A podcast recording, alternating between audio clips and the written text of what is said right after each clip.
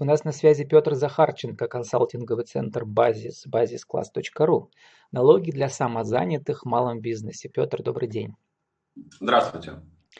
Ну, Петр, есть хорошая новость для всех самозанятых. Да? С 1 июля, как э, пишется э, на одном из сайтов, скрываться не имеет смысла благодаря введению по всей стране нового налогового спецрежима самозанятости. Налог всего 4%. Ну, и самый пафос в чем? Что скрываться не имеет смысла. А разве э, люди скрываются так массово самозанятые? Ну, конечно, в любой экономике э, существует проблема теневой занятости. А, здесь нужно, наверное, порадоваться или отметить профессионализм э, налоговой службы России, что у нас не так много инструментов, когда налоговый орган пытается взаимодействовать с налогоплательщиком с учетом его интереса. То есть, э, повторюсь, э, проблемы с теневой экономикой не существуют, но э, такой живой интерес к самозанятым вызван тем, что государство предложило удобные условия для игры. Вы вот сказали, ставка 4%, на самом деле 4 или 6%, но самозанятые не несут бремя предоставления отчетности, использования кассовых аппаратов, а, все легко и удобно у тебя в мобильном телефоне, планшете или компьютере, и именно с этим вызвано, а, значит, вызван такой интерес. Что касается скрываться не имеет смысла, а, я думаю, что здесь посыл заключается в том, что работать в легальном поле выгоднее и проще, чем скрываться. Вот, наверное, так правильнее говорить. В ситуации, когда мы видим нарастающую работу налоговых органов в части автоматизации, биг-дата э, э, и так далее, и так далее. То есть я думаю, что в первую очередь скрываться не имеет смысла, потому что можно работать легально. Давайте уточним, вот самозанятые э, и фрилансеры. Вот я, например, фрилансер, и всегда, когда работаю с партнерами, заключаю гражданско-правовой договор, и, соответственно, в его условиях э, вот работодатель, так скажем, да, поэтому, по этому проекту он и платит, э, я там указываю все свои страховые, там, пенсионные и так далее. То есть я не являюсь самозанятым, я фрилансер. А, а вот самозанятые, какие категории наиболее, как бы сказать, вот для которых это не просто имеет смысл, а является основой их бизнеса сейчас. Какие вы выделите самые массовые? Ну, давайте тоже начнем группы, по пунктам. Группы, да, Первое, а, я понял, да. А, первое, нужно разобраться с понятиями фрилансер, самозанятый и так далее. На самом деле самозанятость – это режим налогообложения. Это не какая-то юридическая квалификация, то есть индивидуальный предприниматель, или там юридическое лицо. Это режим налогообложения. Существует общий режим налогообложения, подразумевающий исчисление оплату НДС, например. Существуют специальные режимы типа упрощенная и патентная система налогообложения. И наравне с ними на сегодня э, проводится эксперимент по налогу на профессиональный доход, в простонародье, который мы называем самозанятостью. А, поэтому, когда вы говорите «я фрилансер», на самом-то деле вы физическое лицо, которое на основании договора оказывает какие-либо услуги или выполняет работы для другого лица, юридического лица, предпринимателя и так далее. И, соответственно, так как вы физическое лицо, вы получите вознаграждение по тому договору, который вы заключили – по общему правилу все физлицы являются плательщиками налога на доходы физлиц по ставке 13%. Соответственно, у вашего заказчика возникает обязанность за вас, как за налогоплательщика, исполнить э, функции налогового агента.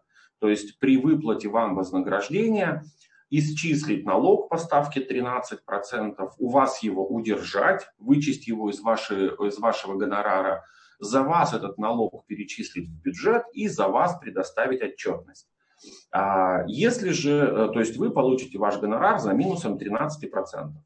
Если же вы а, зарегистрируетесь в качестве самозанятого, а, в этом случае вы самостоятельно исчислите и оплатите налог по ставке 4 или 6%. Ну, то есть, как вы видите, вы сэкономите на налоговой нагрузке.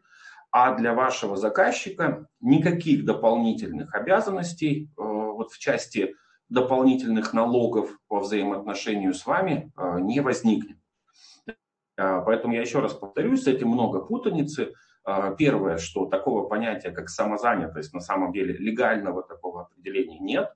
А, мы говорим, что э, это те лица, которые платят вместо налога на доходы физических лиц, платят налог на профессиональный доход. Но выговаривать это сложно и долго, а, поэтому мы их обзываем самозанятыми.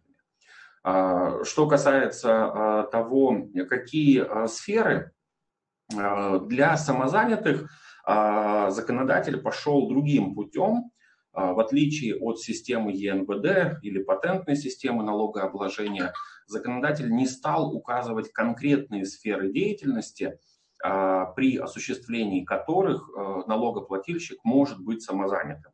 Указано то, что запрещено. Да, то есть действует общее правило, что не запрещено, то разрешено. То есть любые сферы деятельности, кроме а, розничной торговли а, или оптовой торговли, то есть перепродажи товаров. Можно быть самозанятым, если вы реализуете товары собственного производства, но нельзя применять этот налоговый режим, если вы занимаетесь перепродажей товаров. Нельзя применять этот налоговый режим, если вы сдаете а, в аренду нежилые помещения. Значит, нельзя его применять, если сумма вашей выручки за год превышает 2 миллиона 400 тысяч рублей и нельзя его применять, если у вас есть наемные работники.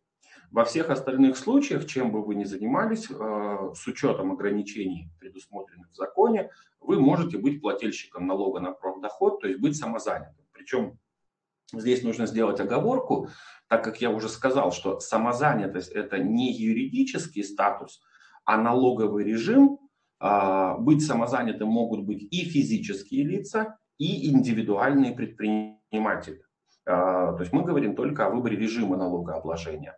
Если же отвечать на последний ваш вопрос, какие сферы деятельности наиболее а, активно этим пользуются, по данным, а, предоставляемым по аналитике Федеральной налоговой службы, значительное число лиц, которые сдают жилые помещения в аренду, ну, квартиры, комнаты, лица, которые оказывают услуги, там, парикмахерские услуги и любые другие бытовые услуги населению – много самозанятых э, лиц, которые оказывают услуги, выполняют работы в интересах бизнеса. Ну, к примеру, вы сказали, я фрилансер. Да? То есть если вы э, исполняете какой-то контракт для других юридических лиц или индивидуальных предпринимателей, а, вот это основная категория лиц, которые зарегистрировались в качестве самозанятых. Это обеление гаражной экономики, вот то, с чего мы начали.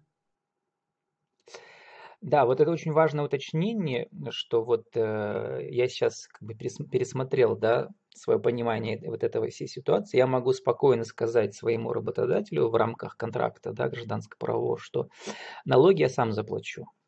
В этом смысле, да, поэтому мой гонорар нужно следует повысить на 13%, и из них я уже потом вот эти 4% отдам раз, раз в год, получается, да.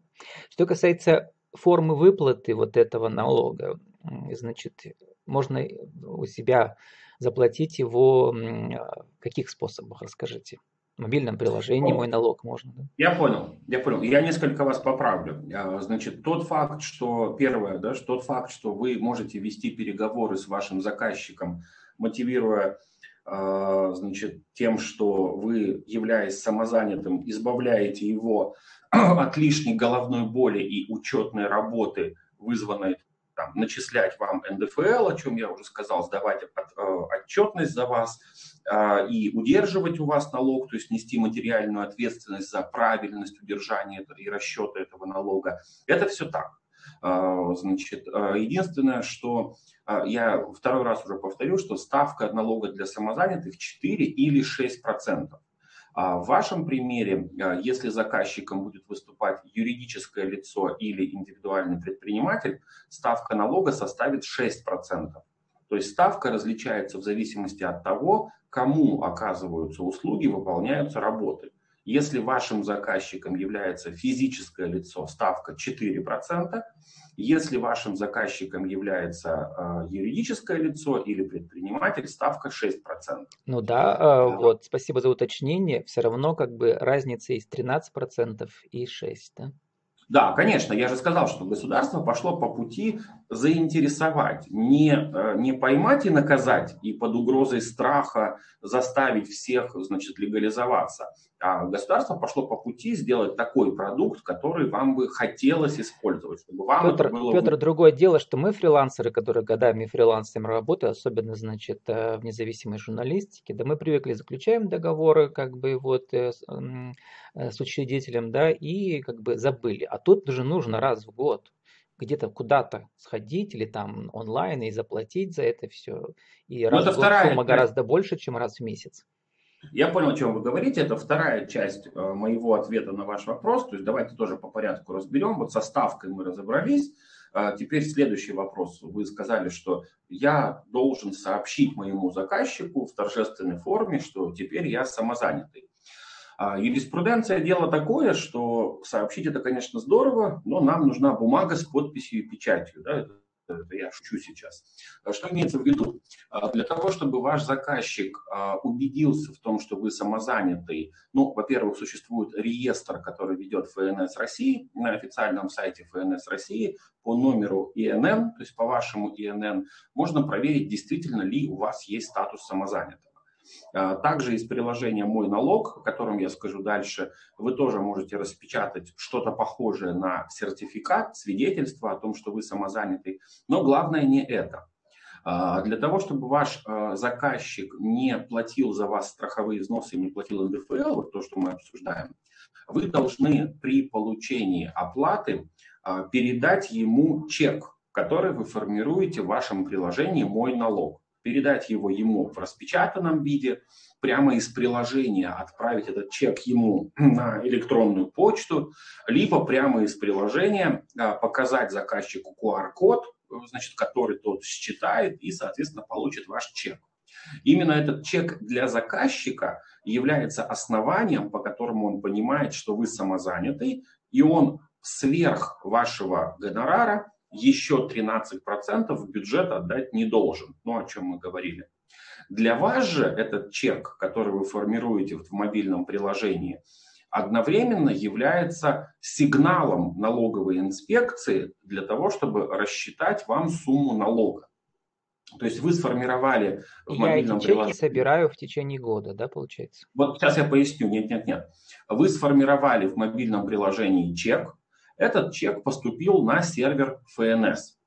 И Федеральная налоговая служба за вас ежемесячно в начале месяца на основании выставленных вами чеков за предыдущий месяц а, рассчитает вам сумму налога к оплате. То есть вы сами ничего не считаете, вы не несете риск ошибиться и так далее. И налог вы платите не один раз в год, а налог вы платите ежемесячно.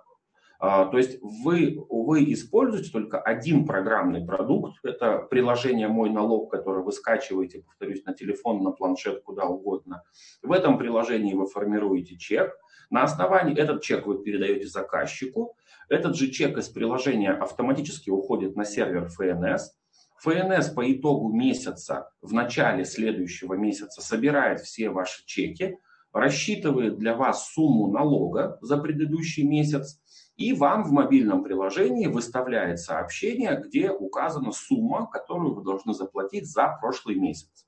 Из этого же мобильного приложения, банковской карты, любой системы оплаты, они синхронизированы, вы производите оплату налога. Поэтому налог все-таки вы платите ежемесячно, а не один раз в год. Плюс вы освобождены от э, необходимости, как вы сказали, собирать эти чеки, готовить какую-то налоговую отчетность. Ничего этого вам делать не надо. Вам не нужно покупать отдельный кассовый аппарат. Э, то есть вы регистрируетесь в приложении «Мой налог» и вы работаете в этом приложении. То есть моя регистрация в приложении «Мой налог» является моей декларацией о намерении стать самозанятым. В этом смысле там где-то нужно указать, что все, теперь я самозанятый, меня регистрируйте так. Юридически ваша регистрация в приложении «Мой налог» а, так как вы подписываете, а, значит, соглашение, ну, там ставите галочку, да, означает, что с момента вашей регистрации вы уведомляете налоговый орган, что теперь вы стали плательщиком налога на профессиональный доход, что вы соответствуете всем требованиям закона о налоге на профессиональный доход, и вы хотите, чтобы вы те доходы, которые вы получаете, облагались налогом на профдоход. То есть, да, что вы самозанятый. И последний вопрос. А как, как-то это приложение связано с инфраструктурой э, госуслуг, вот портала, где я тоже там зарегистрирован давно уже? Ну, почти все э, официальные государственные сервисы э, так или иначе э, синхронизированы с порталом госуслуг. В частности, когда вы будете регистрироваться в приложении «Мой налог», вы можете на выбор либо создать новую учетную запись, либо зайти в приложение «Мой налог» через портал госуслуг, то есть используя логин, пароль портала госуслуг. Петр, у нас остается время на минуту для нашего интернет-радио. Еще раз определение, что такое официальный налог э, для самозанятых. Налог для самозанятых – это налог на профессиональный доход, ставка которого гораздо меньше, чем налог на доходы физлиц. А, выбор того, буду ли я являться самозанятым, то есть буду ли я платить налог на профдоход, это выбор конкретного физического лица. А, со стороны государства сделано все для того, чтобы такое лицо, если оно стало самозанятым, то есть стало плательщиком этого налога, не несло каких-то дополнительных издержек, то есть не сдавало отчетность, не приобретало кассовую технику, а, максимально было минимизированы затраты на какой-либо налоговый учет, как таковой он вообще отсутствует. То есть задача самозанятого – легализовать свои доходы, выйти в белое поле, а, платить налог, все остальное за него делает приложение. И 30 секунд э, ваша деловая аудиовизитка тоже для нашего интернет-радио. Э, кто вы, что вы, какие услуги, ближайшие мастер-классы и как вас найти? Меня зовут Захарченко Петр Игоревич. Э, я налоговый юрист, магистр публичного права.